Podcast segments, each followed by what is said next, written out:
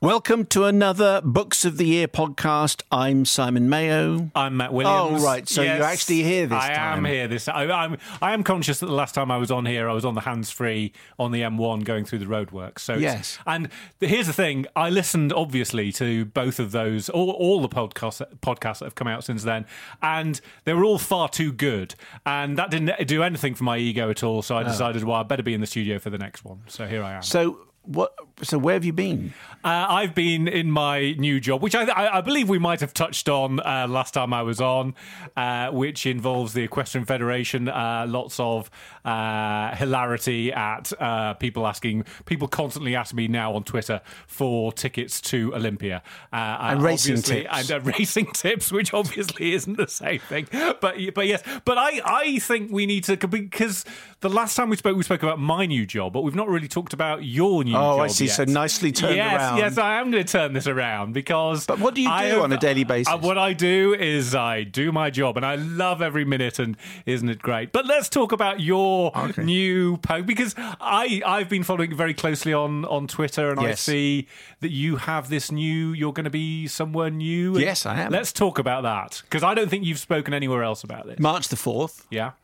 Uh, it's a it's a new radio station called Scala, Uh-huh. and uh, I'm going to be doing ten o'clock in the morning till one o'clock in the afternoon, Monday to Saturday.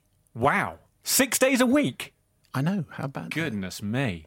including a chart on Saturday morning. N- A chart. A chart, yes. Anyway, and so it, it's very exciting. It's an entertainment station built around classical music.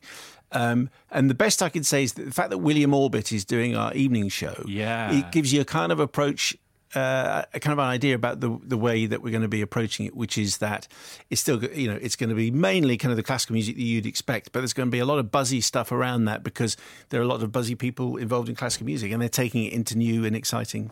Uh, You, you always know something's a really good idea when somebody tells you something that's happening and you go, I- can't believe no one's thought of doing that before.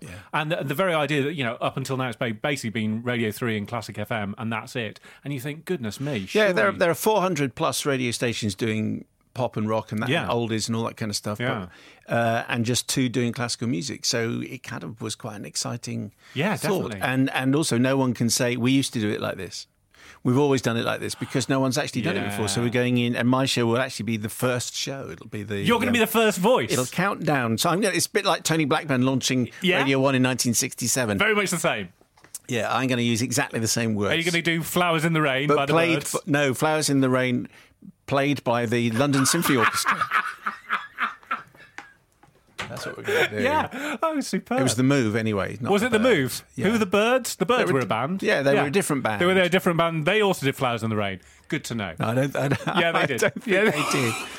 Anyway, yes. So Scala starts on March the fourth, and we've done. All I've done at the moment is we've done some stuff for the test transmissions, and the test transmissions are going to be great. In fact, I, whenever a new radio station starts, the test transmissions are. Can anyone hear those? So Yeah. I tune into them now? on the day that we're speaking? No, okay. but in a couple of weeks' time they'll be. they'll so be when this running. podcast comes out, so literally when people have finished listening to this podcast, they could. What? may- how do? How am I going to be able to listen to this? I, It's I- on. It's on. It's a D. Well, it'll. There'll DAB. Be, it'll be. It's DAB. It'll be online, and there'll be an app. great. Okay. well. Get all three of them. Bang them on my phone. Yeah, I think that's probably a very wise and healthy Yes. thing to do. You know, and so I think it'll be quite exciting. I can't be doing with this just an occasional podcast and one show a week. No, thing. no. I want to have more Six than shows. that. I want Six more shows. of me. In fact, I'm going to be doing seven because the film show on Five Live, and then six shows for Scala. Wow. Blimey. Wow. Fridays How for am I you. going to write another book?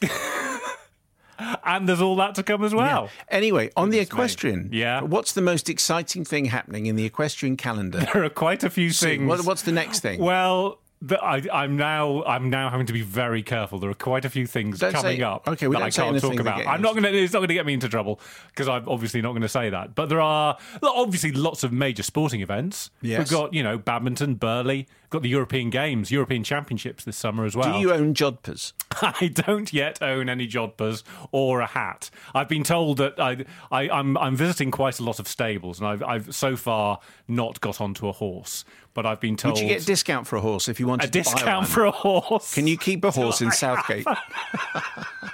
I've got my coupons and put them in the school playing fields Yeah. next to my. Yeah, no, no, I don't. I don't get any any cheap horses or bridles or saddles. We are reaching the limit of my knowledge now beyond saddles and Okay, bridles and very good. bits. Well, it's very nice to have you back Yes, on here. I'm and, delighted to be here. and here we go with today's rather fine book. Okay, books of the year. Let's do uh, another top book for you. Look out for Charlie Connelly's book, which is called Last Train to Hilversum, with the subtitle. Or strapline? What would we call it? I'd call it a subtitle, I suppose. Okay. A Journey in Search of the Magic of Radio. So this was a gift for us. Matt's now going to describe the. Yes. So, uh, well, it's a uh, predominantly blue background we've got here, and then, as you've already mentioned, picked out in, in gold and white uh, on the front is "Last Train to Hilversum," and it's th- those that title is sort of flanked by two oldie, styly uh, microphones, also in white and gold, and you've you've got the sort of international symbol for Wi-Fi at the bottom as well, uh, which I'm sure makes sense. And then, yes, the journey in the search of the magic of radio uh, from the author of Attention All Shipping: A Journey Around the Shipping Forecast. So the juxtaposition of the old stand-up microphone with the Wi-Fi at the bottom is a clever thing because although you look at that and go, "Okay, this is old," and it's looking back. The Wi-Fi is a hint of the future. So nicely done, Charlie. Thanks very much. Yeah, I, I had everything to do with that. Uh, tell, tell us how this book came about. What's what's the idea behind Last Train to Hilversum, and explain the title. Uh, well, the the title is um, to do with Hilversum. is a town in the Netherlands. Uh, it's about twenty minutes outside Amsterdam, and the entire Dutch broadcasting and media industries are based in Hilversum, uh, and they have been ever since the nineteen twenties. So it's almost like as if all our broadcasting and newspapers had sort of relocated to somewhere like Dunstable, and Dunstable was kind of the media town, and it was on all the old radio dials of the very old radios. Um, you'd see places like places you knew, like Paris and places like, and also places you think, where on earth is that? Like Kalundborg and Lahti. And Hilversum was always on the ones that my, my dad had, and so uh, there was something about the sound of the word that I thought sounded a bit like radio. It had that kind of hiss and that thrum underneath it when you say Hilversum, and um, I'd never found out where it was. And then I was thinking that radio at the moment, we're getting towards a sort of, I suppose you call it a watershed or a tipping point, in that the great digital takeover is coming and analog radio will eventually be switched off. And while I'm very excited about the future of radio because you know you can you can listen to it on so many things now, it's pretty much crystal clear quality wherever you listen to it.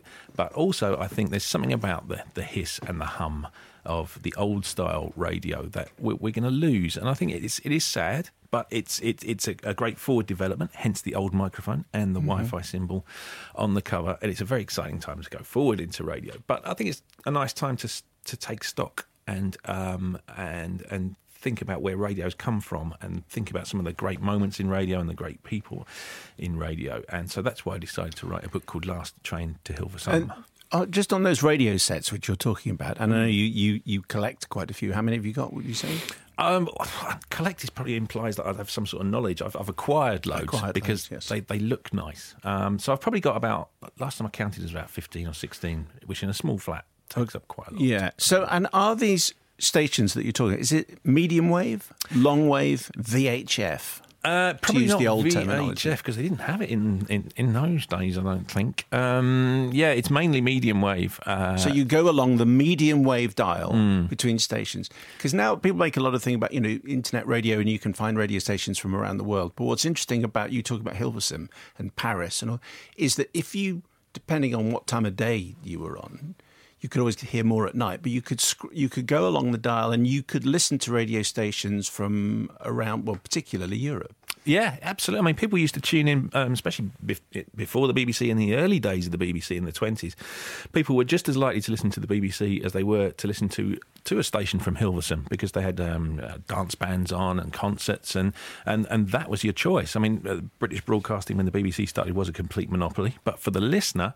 Uh, especially at night, as you say, when the signal would carry further, you could listen to a concert from Kalundborg, um, and it was mainly concerts and recitals, and and and uh, the choice was there, and it was a very European setup back then. Uh, can I? So can I just ask? Format comes in, what what are you trying to do in the book? What, what when you say a journey in search of the magic of radio? Are you trying to work out why you love radio? Is is that the essence of it? And do you find the answer? Yeah, I mean, I, 'cause I think radio is a very understated medium in general. Radio doesn't blow its own trumpet, and I think we've all grown up listening to the radio.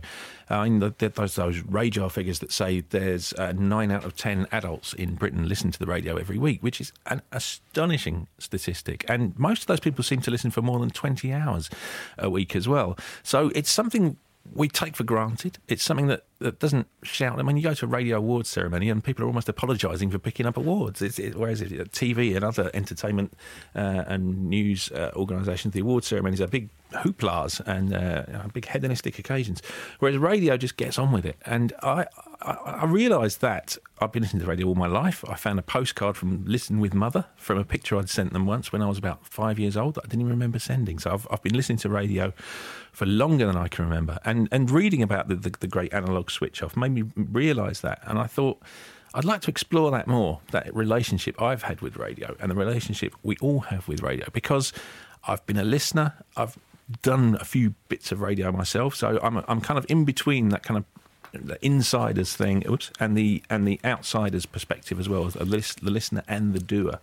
So I thought, kind of quite uh, conceitedly, that might put me in a good position to explore where the magic of radio lies. I, uh, I want to talk a bit more about that relationship that we all have with radio. Before we actually started this interview, when you came in, Charlie, I said to you, that we're going, we're going to have enormous fun doing this interview because me and Simon are uh, massive fans of radio. But actually, that's a bit like saying me and Simon really enjoy food or oxygen or water because 90% of the population love radio and, and consume it every week. Uh, So there's nothing special about us being fans of radio. And my theory, and I did, I was gratified to see it in your book as well. My theory with radio has always been the power of it is because it feels such an intimate medium. Whereas with television, you may well watch that with other people. Often with radio, you'll just have it on in your car, or maybe it's on in the kitchen. Maybe it's on and you're not listening to it, but it's just there. And it often feels like, oh, right, it's just me listening. Mm. It's just that they're just talking to the really, really good broadcasters make you feel they're just talking to me. It's just me. So it's just this, which you don't get with TV. You're never under that impression with TV or, or film or anything like that. With radio, you absolutely are. It's a, so I, I just want to ask you about that sort of intimate relationship that we that we have with with radio that perhaps we don't get with other mediums. Yeah, I think intimacy is the right word, and and I, I've used a phrase before that sounds like a, a contradiction, but it's a kind of shared intimacy. That it, this this kind of one to one thing we have with the radio that we are sharing with thousands of people across the country, across the world, um, li- listening in as well. Because, I mean, you have to go to television. Um, television anchors you to one spot because you got to sit there and watch it. Uh, whereas radio, you can play it through your phone, you can carry it around the house, and it's the old cliche that the pictures are better on the radio, but they are. And I think that the success of radio and I think the, the intimacy of radio is buried in the fact that we do have to invent the pictures in our heads. So, radio, uh, television, we tend to absorb more, whereas radio, I think, makes us think more because it is creating things in, in our heads, creating the pictures and, and, and, and that kind of dialogue that we have that we're not actually participating in, but between the presenter and the listener is that intimate thing inside the head rather than just using the eyes and the ears. I think radio is that's why uh, radio is such a magical medium. I think because it gets inside us. That shared intimacy is a re- is it's a very interesting phrase because obviously it's a one to one communication where you've both been saying, but the great th- the things that I always used to like very much and which I look forward to happening in the future Yes. is when you get emails and texts into into the show that you're doing saying we were just stuck at traffic lights and we noticed that the people in the car Yeah, next to yeah, us were listening to the same thing. So and let's yeah, Alan Freeman when he when he came on he used to say greetings music lovers in a plural. So we knew that we were part of a bigger gang. Hmm. So it was intimate and yet we knew that we were in the gang and that's a very very interesting relationship to try and develop It is because um, Stuart Hibberd, who was the first great radio announcer at the BBC and, and was doing it for years, up to I mean, the sort of 30s, 40s, and 50s, and he used to close down the BBC at night and he'd go, "Good night, everybody," and then he'd leave a pause and he'd go, "Good night," and the pause was for everyone at home to answer him. So he'd be going, "Good night, everybody," and they'd go, "Good night." I'm going to do that next yeah. time Yeah, exactly. but I think that's great. I think that's that that image. I think sums up what's great about radio. That intimacy, but that it is a conversation. I, the other thing I'd say, which again is something that you've you've touched on, is that radio tends to be sort of that uh, sort of look down on media. It's, it's, certainly not as glamorous as film or TV. I remember when I first got involved in in, in local radio, and this is in the sort of mid to late nineties and um, an editor coming to me and basically saying, "Why on earth are you getting involved in radio? It's about to die. Have you not? Can you not see how this industry is going?" And you know, twenty years later, people, more people listening to radio than have ever done before. It's huge. It's absolutely burgeoning. But it still fe- it, it, always feels like we are five years away from oh yeah no one's going to listen to radio anymore. At the moment it's it's sort of like well we're, we're, talking on a podcast and everyone's saying oh yes podcasts are going to be the future. No one's going to be listening to radio.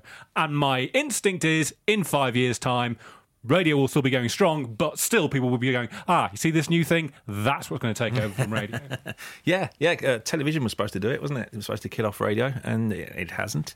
Uh, podcasting, I think podcasting complements radio as mm. well. I think. Um, so this isn't radio, the way you. Well, would I would. I, I think it is. You know, I, I I would say it's radio. We're sitting here in a studio talking to lots of people. Those people may be choosing when they're listening to to this uh, this podcast rather than switching on at a certain time and hearing it.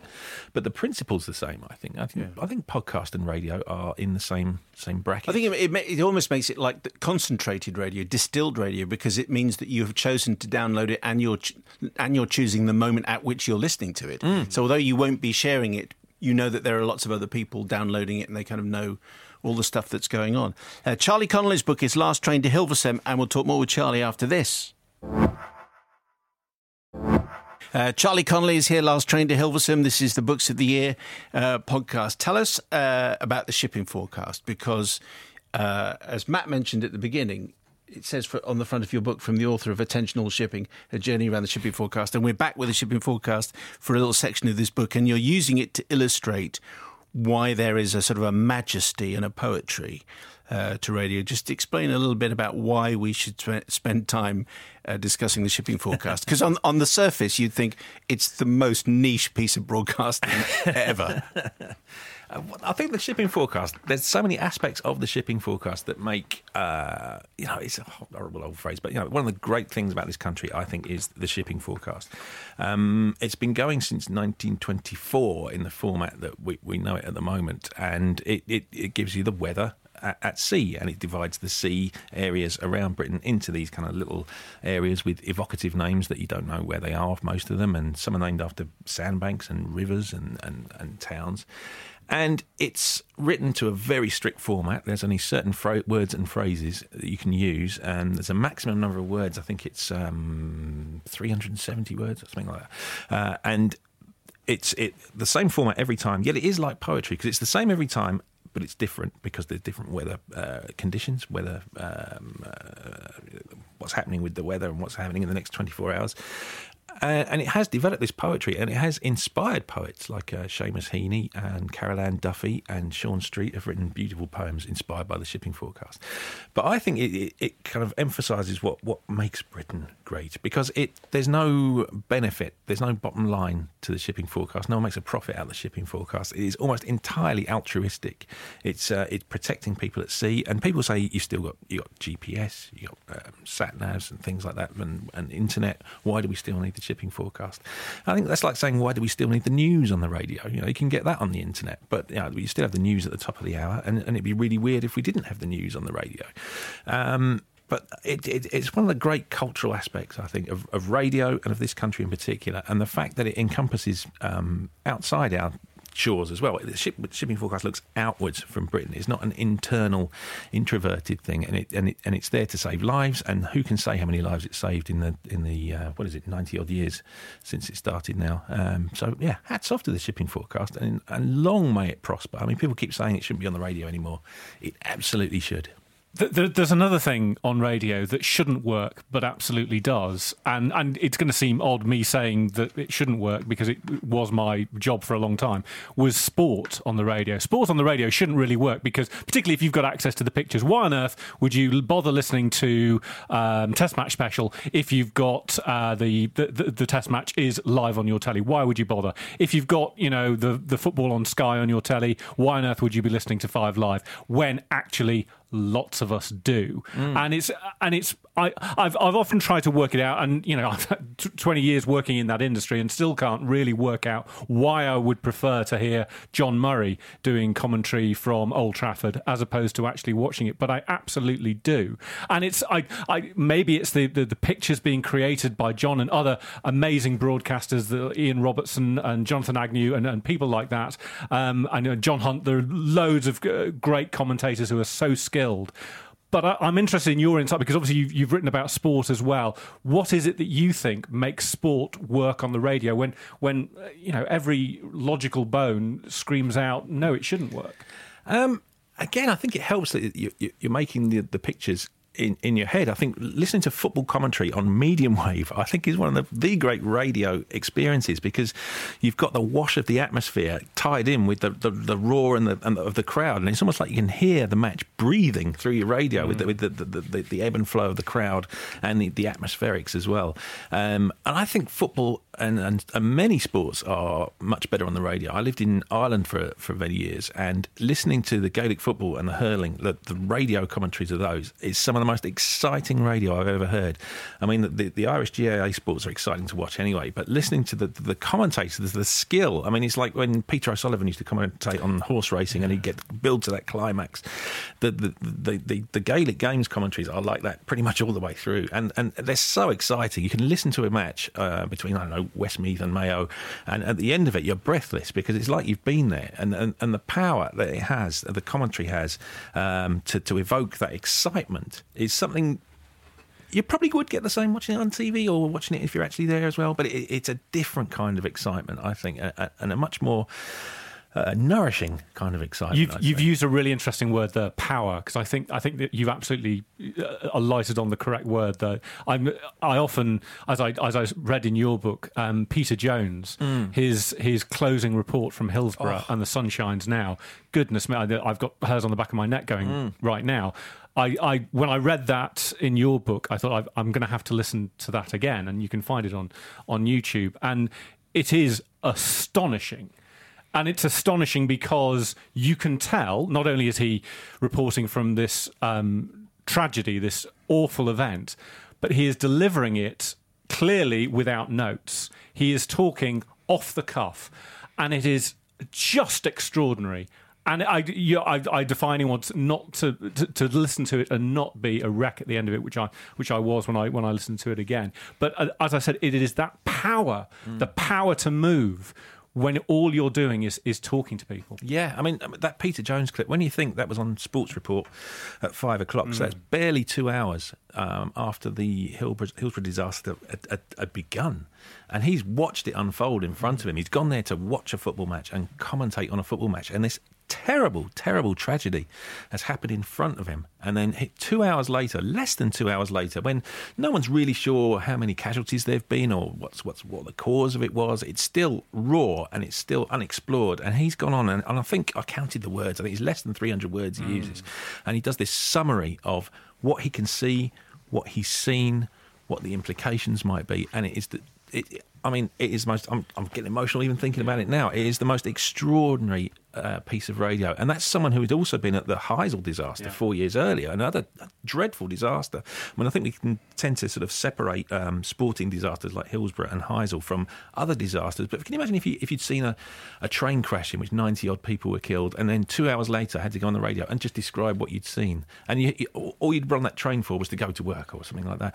And and it, it, these are two of the most heartrending disasters of, of, of certainly the, the, late 20th century in Britain. And Peter Jones was there at both of them. So the trauma of actually being present at these terrible incidents and then getting it together to kind of to describe them for people in such a concise and considered way, I think that broadcast is just one of the highlights of, of the history of radio. I just can I just spool back to the technology kind of section of the of the conversation and changing times and changing attitudes and so on, because th- this is a, a splendid nostalgic read for all the reasons that we've mentioned. But I remember this is going back ten years ago when I no- I noticed in discussions that my eldest son, who was a teenager at school, he didn't have a radio, and he said none of his friends had a radio. This is 10 years ago. Thinking. And when I was growing up, I wanted a watch, a camera, and a radio. They were the things that I thought that, that that's, the, that's what I wanted to acquire. um, and all of that uh, has changed. And overwhelmingly, people under, unless it's in the radio, unless it's in the car, people under 25, under 30 maybe, don't actually own a radio. A radio. We can still access everything through our phones and through the laptop. But how much of a challenge is that, do you think? To Because radio that, in oh, general. yeah, the point I'm making is the habit of radio Yeah. listening is is is changing. You know that habit of waking up in the morning and turning on the radio. It does now. I look at my kids; they wake up and they open the laptop and they watch stuff on on YouTube. That's that's Mm. what they do. This habit of radio listening is changing, isn't it? I get. I mean, I, I don't have kids, um, but um, I, it must be. Yeah. I mean, the thought of not having a radio. I mean, to someone of my generation, I'm 48 years old. Uh, is it, it's bizarre because that having a radio in my teens, especially for discovering music um, and for listening to just entertaining stuff, the comedy on Radio Four, like hit and miss, but a lot of it was good. Um, and I did that thing of having my little transistor radio under my pillow, listening to John Peel uh, at ten o'clock on, on, a, on a midweek evening, and. Uh, people of my kind of generation and, and generations ahead of me, and maybe a generation behind me as well, would share that. And again, it's that shared intimacy thing that so many people did that, listening to John Peel under the pillow. Uh, and what people watch YouTube now, so the, the, their generation they're going to be sharing that, but they're not going to be watching the same things, I guess. So I think, I mean, from from from this perspective, looking back at the young people, uh, yeah, I think that they'll probably be losing something from that, uh, missing out. But Yeah, it's, it's difficult, isn't it? Because I know, obviously, when when you and I will have been listening to John Peel and listening to music, that was the only outlet we had. Because it, you know, decent music, bluntly, on the telly, very rare, or you know, once a week the tube was on, or, or whatever. But you knew every night, okay, I can tune into these shows, and I'll and I'll hear stuff that I th- that I'll like. Whereas now, if I was nineteen, there are so many outlets I can go to, and radio is probably very low on the list my instinct is that it will still be there. That you know, much as people say, well, you know, young people aren't going to listen to radio. My instinct is, as they grow older, that that is something they will go to. And I, I, I also, and I just want to come back to this briefly. But when you, when I saw the title of your book being to, to Hilversum, it um, cast out sparks in my mind because I remember going on holiday to Ireland, and uh, uh, we're driving along. My dad's driving, and. Um, we pass a road sign to Athlone, and I was, I was like, "Oh my god, Athlone! Imagine it's a real place. Can we go to Athlone? I'm, I'm not driving to Athlone. It's like it's like 80 miles away. We're not driving to Athlone. Why? I was like, is this? It's on my radio. There's this place called Athlone. It actually exists. We should go to Athlone. Maybe there'll be bands in Athlone. Like, no, we're not going to Athlone. And and and and and that is something that, that perhaps a younger generation isn't going to get. The, the idea of, of that kind of glamour being attra- attached to something that really isn't very glamorous, as you find with Hilversum, and um, you know, with all respect to Athlone, probably not Athlone either. Uh, Athlone, yeah. Oh, really? Okay. um, so, it- but- and, and there is a, it is a shame that, the, that, that perhaps you're going to they're going to miss out on that. yeah, I mean, I suppose the equivalent for Irish people or people from the rest of Europe coming to Britain would be seeing a sign for Daventry. Yes. Daventry tourism could have really cleaned up there. It's like, And and, and to the people with puzzled brows, what do we see in Daventry and its significance? It was the big transmitter. It still is a big transmitter there, but that was the name, the, the, one of the British names, uh, other than London and uh, I think Glasgow was on there as well. Daventry was uh, on the on all the uh, the radio dials, along with Paris and Vienna. So and we should like so we should finish the way your book finishes, which is the trip to Hilversum. So, Mm-hmm. where is it, and what do we find when we get there? Uh, Hilversum is a 20 minute train ride from Amsterdam. So I, you can get there from London. Certainly, you can get there within four or five hours with the with the tra- just on the train.